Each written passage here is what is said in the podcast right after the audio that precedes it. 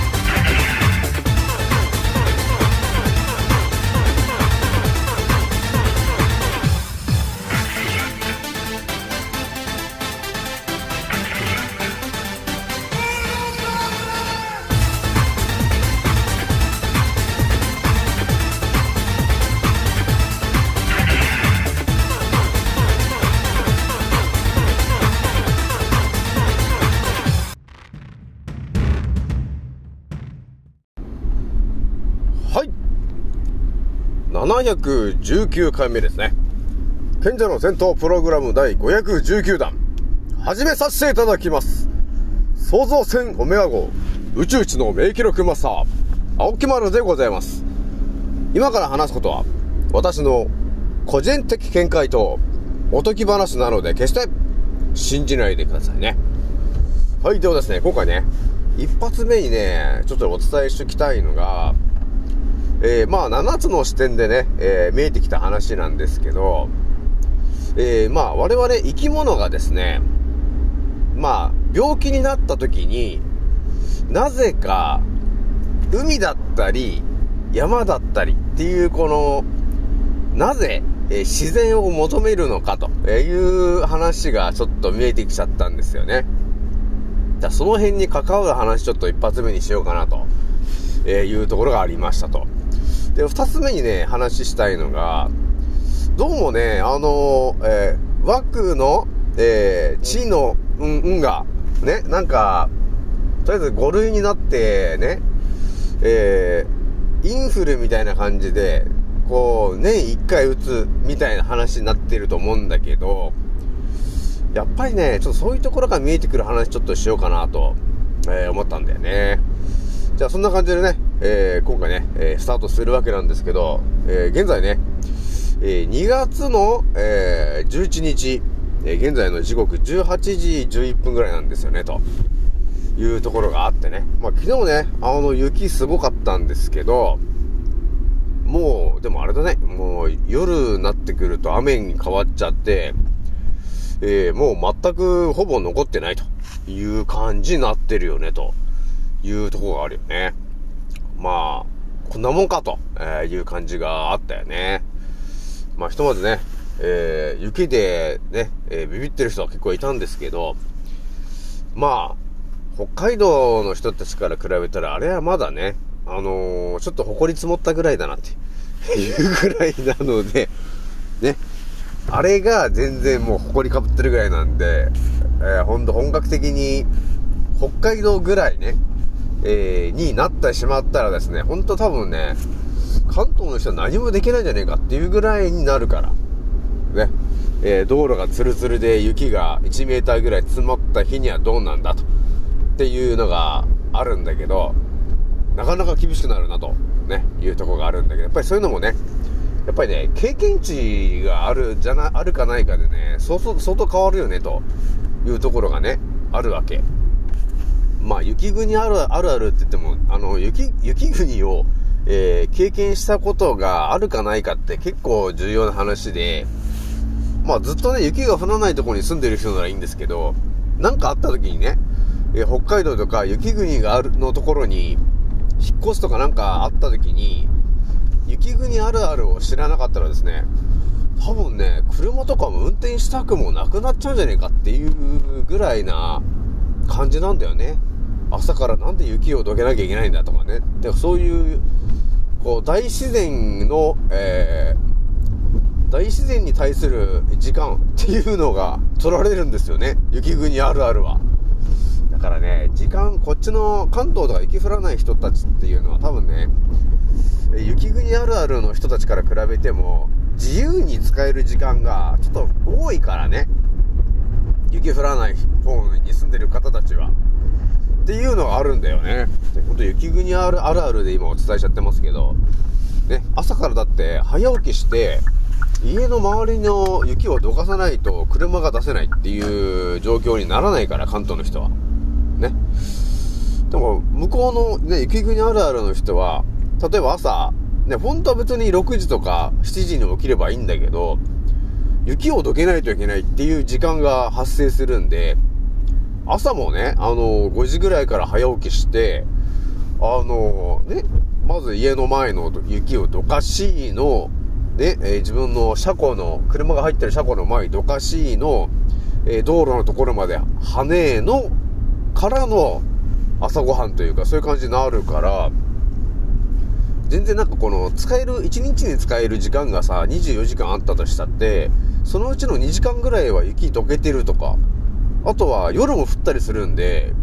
ね、あのあんまり降ってると、朝どかす量が増えるじゃない？だからそう考えたら、夜のさ、9時ぐらいからね、いや10時ぐらいの間に、その雪をどかすとか、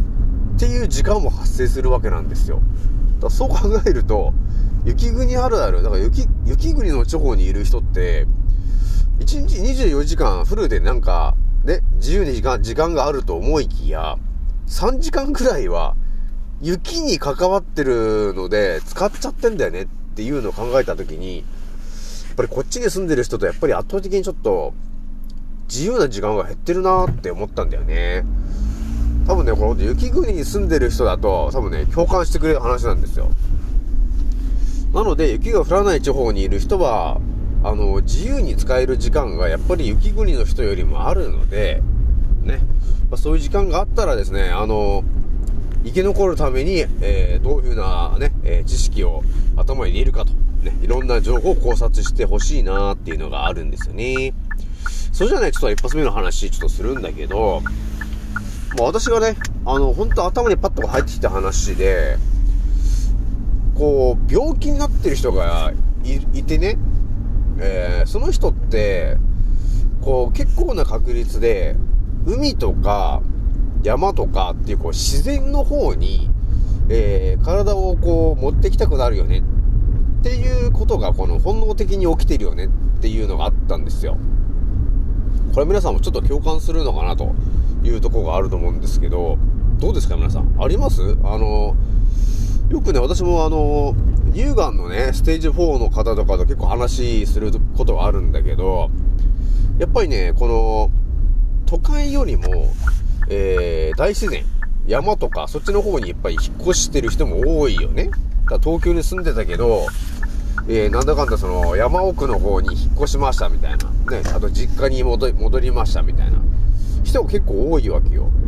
で、その結果、良くなりましたっていうのが、やっぱり、あるよね。いや、それってなんでなのかなって、えー思ってたわけなんだけど、まあ、その話ちょっとするんですけどね。なんでなのかなと思った時に、やっぱり、えー今私がいろいろ考察してる中で、えーバクテロイデス菌っていうね、えー要するに水素ガスを発生させる、まあ、種類の菌がいるんですけど、その菌っていうのが、まあ、体中の中に、まあ、いるわけなんですよ、と。で、まあ、一番多くいるのが、まあ、大腸なのかな、というとこがあるんだけど、私のその考察の中では、えー、多分、えー副鼻腔のところにも、その大事な菌がいるわけなんですよ、と。ね、えーいうことがあるわけ。で、私がまたさらに頭に浮かんできた話で言うと、例えば、ね、海に行ったとして、海に行くと、ね、病気の人が海に行くとなんか元気になるじゃない。ね、あれってなんで元気になるのかなって思った時に、鼻の奥の副鼻腔というところに、まあ、大事なね、えー我々の体に、えー健康な、えーことをやらかしてくれる、まあ、菌がたくさんいますと。ね、常在菌というのが、えー鼻の副鼻腔に多分びっしりついてるわけですよと。で、それがいるま、いますよねという状況で、えー海の方に行くと、海の匂いっていうのがするわけですよ。ね。で、皆さんしますよね。海行ったら海の匂いっていうのがするじゃない。まあ、いい例が、あの、磯の香りっていうんですか？で、その匂いって、何なんだろうって考えた時に、まあもちろん磯の匂いではあるんですけど、私もね、ちょっとそれ調べた時に、えー何が見えてくるかっていうと、あの海の匂いっていうのは、その海の中にいる、その細菌とかね、えー海藻とか、えーそういうものたちが、えー発、発酵してるというか、発生させている、その、えーガスがあるわけなんですよ。うん。それの匂いが、あの、要するに海の匂いなんだよね、ということになってるわけ。で、その海の匂いっていうのは何なのかっていうと、まあ、要するには、あの、細胞を活性化させるような匂いなんですよ、と。だから、名前で言うとね、この硫化なんとかっていう名前があるんだけど、それっていうのはね、結局、その、細菌たちにとって、結構ね、エネルギー源だったりするわけなんですよ。その、えーエネルギーの酵素が、まあ、海から、ね、えー空中にこう、なんていうか、蒸発しているという感じなんだけど、だから、そのね、磯の香りを海に行って、お腹、あ、えっと、鼻から吸うじゃないですかと。そうすると、鼻の奥にある、その副鼻腔っていうところが、ね、まあ、要するにそこにいる、まあ、細菌たちがいるわけなんですよと。で、その人たちが、要するに、あの、エネルギーを供給されたということになって、健康になっていくわけなんですよね。細菌たちが。っていうことがあるわけ。えなので、その結果、あのそれ病気になってる人も健康になってくんだよね。というそのからくりがね、あの、見えてきたわけなんですよ。だ結構これ、この話ガチだよなっていうとこがね、ちょっとね、あったわけなんですよね。なので、ちょっとね、これお伝えしてみようかなっていうのがあったわけ。だから、やっぱ病気になってる人っていうのは、あの、積極的にね、あのーえー海とか山とか行ってほしいなっていうのがあるわけよ。まあ、本能的に行くんだけど、それなぜかというと、海だったらその磯の香りはするんだけど、それっていうのは要するに海の中にいるその海藻とかが、えー、発生させてる、要するに酵素みたいなね、えーものであって、それは、えー細菌たちが喜ぶ匂いなわけ。エネルギー源なわけ。だからそれを鼻から吸うことによって、鼻の奥にある、えー腹部球というところにいる、えー細菌たちがエネルギーを、要するに回復することができるよね、と。イコールどうなるって言ったら、ね、えー鼻からこう呼吸してるわけですですけど、鼻から呼吸して、そこの細菌たちがエネルギーを発生させてると、えーいうことが起きたときに、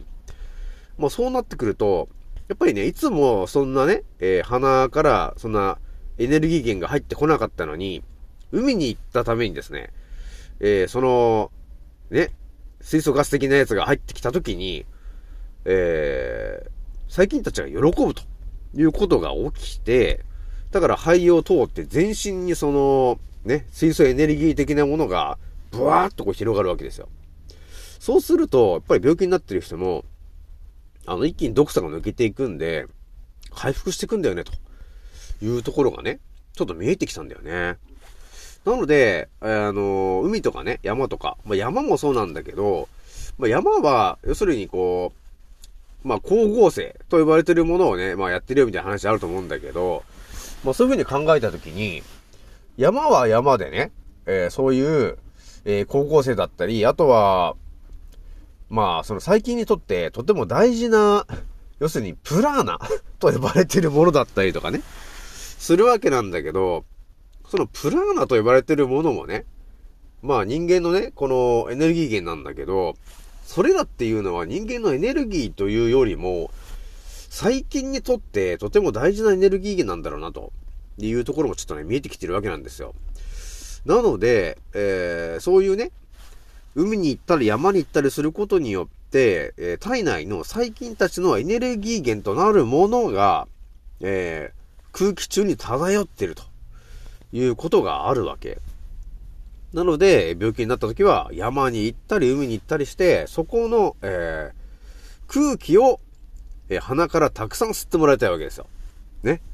そうすると、鼻の奥の副鼻腔というところが、にいる、ね、細菌たちが健康になっていくよ、というところがあるわけよ。ね。なので、ちょっと病気な、病気になってる人はぜひともね、やってほしいな、というところなんですよね。はい、えー、ではですね、二つ目のね、ちょっと話なんですけど、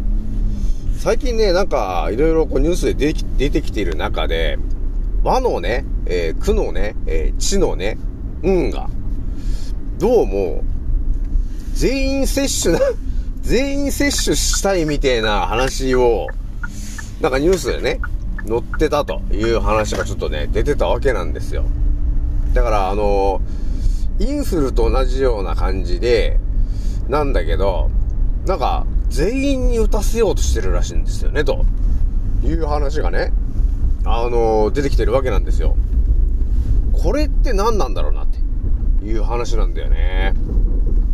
ほんとね、私が思ってんのはね、これだけね、あのほんとね、覚醒したらわかる話なんだけど、まあ、覚醒してなかったらね、本当にもうね、なんだろうね、本当にまあ、私の会社のパートさんとかにもいるけど、なんだろうね、本当にこの、眠ってる羊、羊さん状態なんで、メディアさんとかね、医者が言ってることが本当に正しいんだって思い込んでる人はね、本当に、未だに、あれ、打ちに行っちゃうんですよ。ね、それか、自分の子供にね、打たせようとするんですよね。まあ私もね、ちょっと、金曜日かな、そういう話してた人たちがいたから、ちょっと青木丸が言ってですね、おいおいと、まだ打つ気かと。やめろという話をね、言いに行ったんだけど、あ、青木村さんだみたいなことになっちゃって、いやいやいやと。ですね、あのー、ちっちゃい子供がね、その、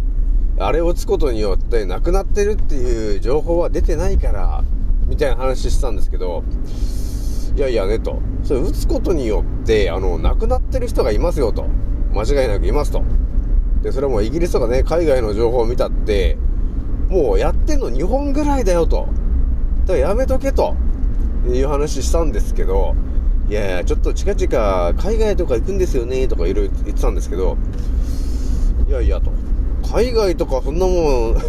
その打ってなくなってどうすんのよっていう話なんですけど、別に打たなくても別にいけるし、みたいな。っていう話もしてるんですけど、全然頭に入ってこないと。いうことがあるんで、まあその人はね、ほんと去年から色々お伝えしてるんだけど、ね、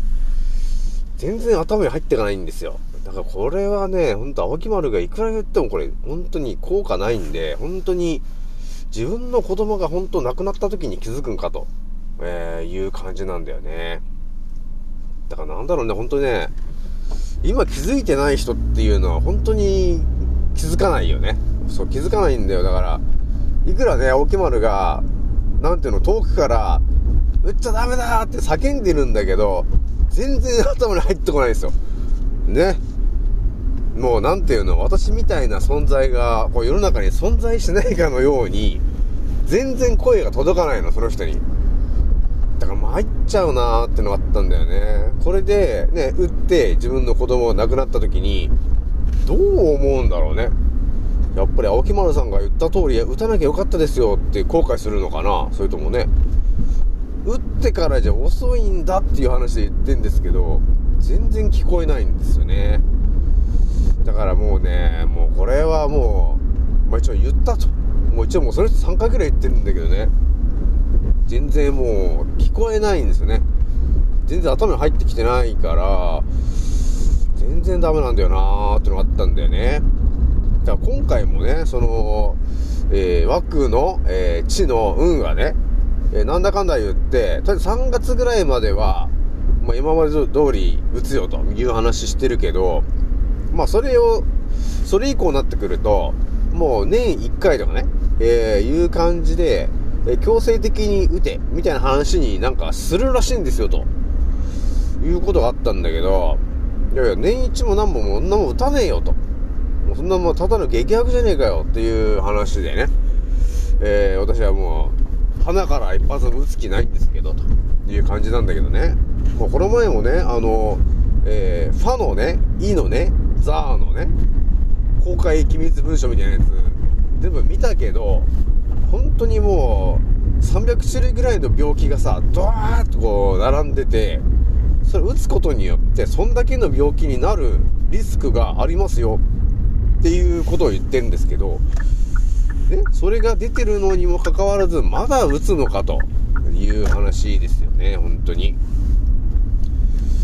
で、一切本当日本のメディアはあれだよね、海外の今起きてる話、本当に一切言わないね。本当に。だから本当覚醒してる人と眠ってる人との差が開きすぎちゃってて、もう、やばいなってとこぐらいになってきちゃってるんですよね。で、眠ってる人たちにいくら言っても話聞こえ、聞こえないんで、ずーっとなんていうのあの、エレベーターでその先にある滝壺に向かってずーっと進んでってるだけなんですよ。でそれをこっちに、こっちの船乗れって言っても全然聞こえない。だから助けようがないんだよねっていうのがあるんですよね。だからこの難しい感覚ではね、この地球と呼ばれてるところがあって、それがもうね、当たり前と常識の世界なんだ。国が言ってるのが正しいんだってね、えー言っているのが正しいと思ってると、本当そのお花畑みたいな思考で、ね、えー進んでいくわけなんだけど、その思考っていうのは、ね、今この地球というエリアを仕切っている支配層の奴らが、そいつらの好きなような、ね、人生になってるわけなんですよと。だからそいつらに都合のいい、よ、都合が良くなるように、我々が右に行ったり左に行ったり、こうね、誘導されてるわけなんですよと。今回はね、と、えーそろそろちょっと人が多くなってきたから、ちょっと半分くらい削るかと。ね、半分というかもうあって10億、10億人ぐらいするか、みたいなこと言ってんだから、まあ、もともと80億人ぐらいいたわけじゃないですかと。で、それのうちの、じゃあ70億人ぐらいちょっと、えー何かしらで、あのー消すかと。っていう話して、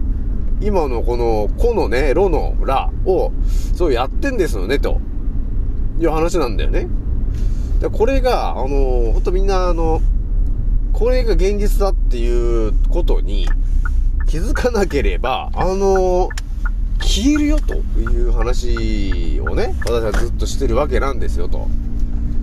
これがね、結構ね、本当に陰謀論とかそういう話じゃなくて、結構リアルな話だから、ね、みんなこう、夢の中の話なんじゃねえかって思うじゃないですか。あとはこう、映画のね、えーワンシーンなんじゃねえかって思いそうなんですけど、この話が、ガチなんだよねって言った時に、やっぱり、あの生き方すら変わるし、人生も変わっちゃうじゃないですかと。だから私もそういうのが見えてきちゃった結果、アンカーラジオというものだったりね、SNS で、えあれやこれやね、話し始めちゃったんだけど、だそういう風になるわけなんですよと。本当のことが分かって分かってきて、どうやって、えーこの先生き残らなきゃいけないのかっていうのが頭に入ってきた時に、やっぱりね、同じような、ね、えー同じように気づいた人たちを、ね、集めて、えーその中でね、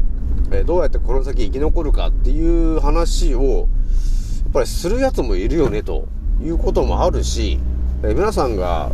どこをきっかけとして覚醒してるとかね、目覚めるっていうのもみんなバラバラなんで、ひとまずちょっと覚醒した人はね、私のチャンネルに来てもらって、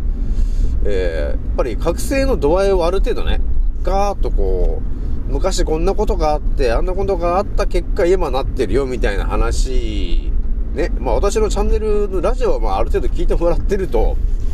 まあそういうところも多少話してるから、あ、そういうことがあった結果、あの支配層という奴らが今仕切ってんだねっていうことに気づければね。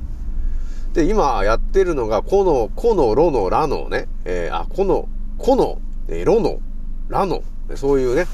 えー茶番をやらかしてるんだよねっていうところまでね、こう見えてくるとですよ。ああ、じゃあ、えー生き生き残るためにいろいろやんなきゃいけないなっていうのがあるわけよ。ね、だから国の言ってることだったり、医者の言ってることに従ってると、消えるんだなっていうのが、もうみんな分かってきてるから、みんな必死にこう、叫んだり、YouTube で言ったりね、えー、Twitter で叫んだりして、えー皆さん眠ってる人たちを一人でも助けたいという気持ちがあるから、いろいろ言ってるんですけど、えー現状は全く耳に入ってきてないというところがね、ちょっと現実なんですよね。まあ、というわけでね、ちょっとね、あのーまあ、3月以降ですか、まあ、全員接種的な話ちょっと見えてきてるけどまあ鼻から打つ気はないんですけどね、まあ、どうやって回避するのかちょっとその辺もねあのいろいろ見ていかないといけないしまあ、今年もね、あのー、なんか地震でかい地震あったけどあれも結局最近ねあのトンガの地震もそうだけど結局なんかミサイルか何かで地震っぽくなっちゃってるのが多くなってきてるからこれもしかして日本もね、あのー、海の中のね、ところで爆弾爆発させるっていうパターンかと思いきや、普通にどっかからミサイル飛んできて、えそれで地震だみたいにことにする、そういうパターンもあるのかなって、えー、思ってると、ちょっと皆さんね、えっ、と、警戒しといてね、というところがありますよ。で、特にあの、ミサイルとか来たら、あの、な、よくわからない、あの、光るっていうね、空が光るっていうよくわからない現象が起きるんで、ちょっと注意してね、というところがあるよ、皆さんね。だから地震が起きるとしたら、多分みんな寝、寝てる時だよね。あの、昼間だと、あの、ミサイル飛んできてるの見えちゃうからね。だから地震とかが起きるタイミングだったら、多分夜があるのかな。可能性としてね。夜がちょっとやばそうなんで、ちょっと注意してね、というところだからね。それじゃね、今回ね、これぐらいにしておきます。次の音声でまたお会いしましょう。またねー。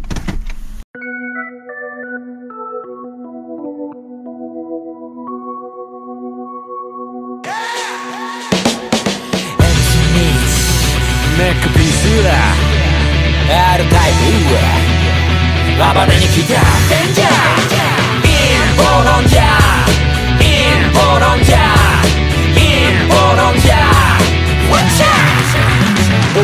俺が丘の疎遠になっちまったのもこのせい陰謀論者の通りだそこのけ空気は読むもんじゃない自由に済ませろってまでもしてのミスかけろ俺らみたいな宴会好き見忘れ全体主義とも絶対無理見せつける変態ぶりブルーオーシャンで釣り上げてくでかいぶり胸がでっかいヘルツキー地食様握る人口のヘルスリーチよりサタンつまり悪魔の本拠に見つから方のしてるやつがほとんど例えば世界が大変な時に役に立たんサイレンマジョリティまだ吸い上げられる。ルール設定なぜか捧げさせられる。分鮮明。君に分かるとか顔変えるとその裏で偽メディア握るパッド黙ってても止められない貧困強化それで一瞬抜け出せないウィンドショッター。そんなスライブシステムピラミッド底辺から抜け出し俺ら突き抜けるコロナは裸の王様。真実はそのまさかのようだな。MC ミックネックピースは。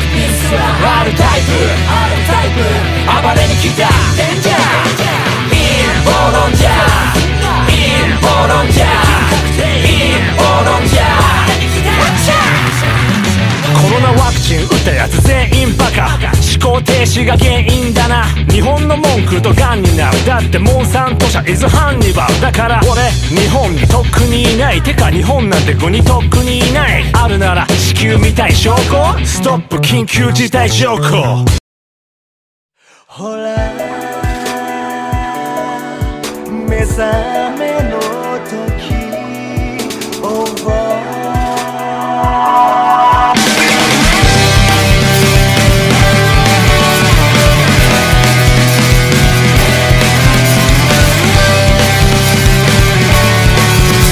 深い森の先へ続く。古か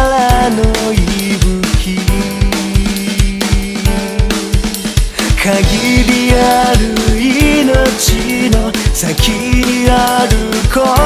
えを誰もが求めるから。ほら。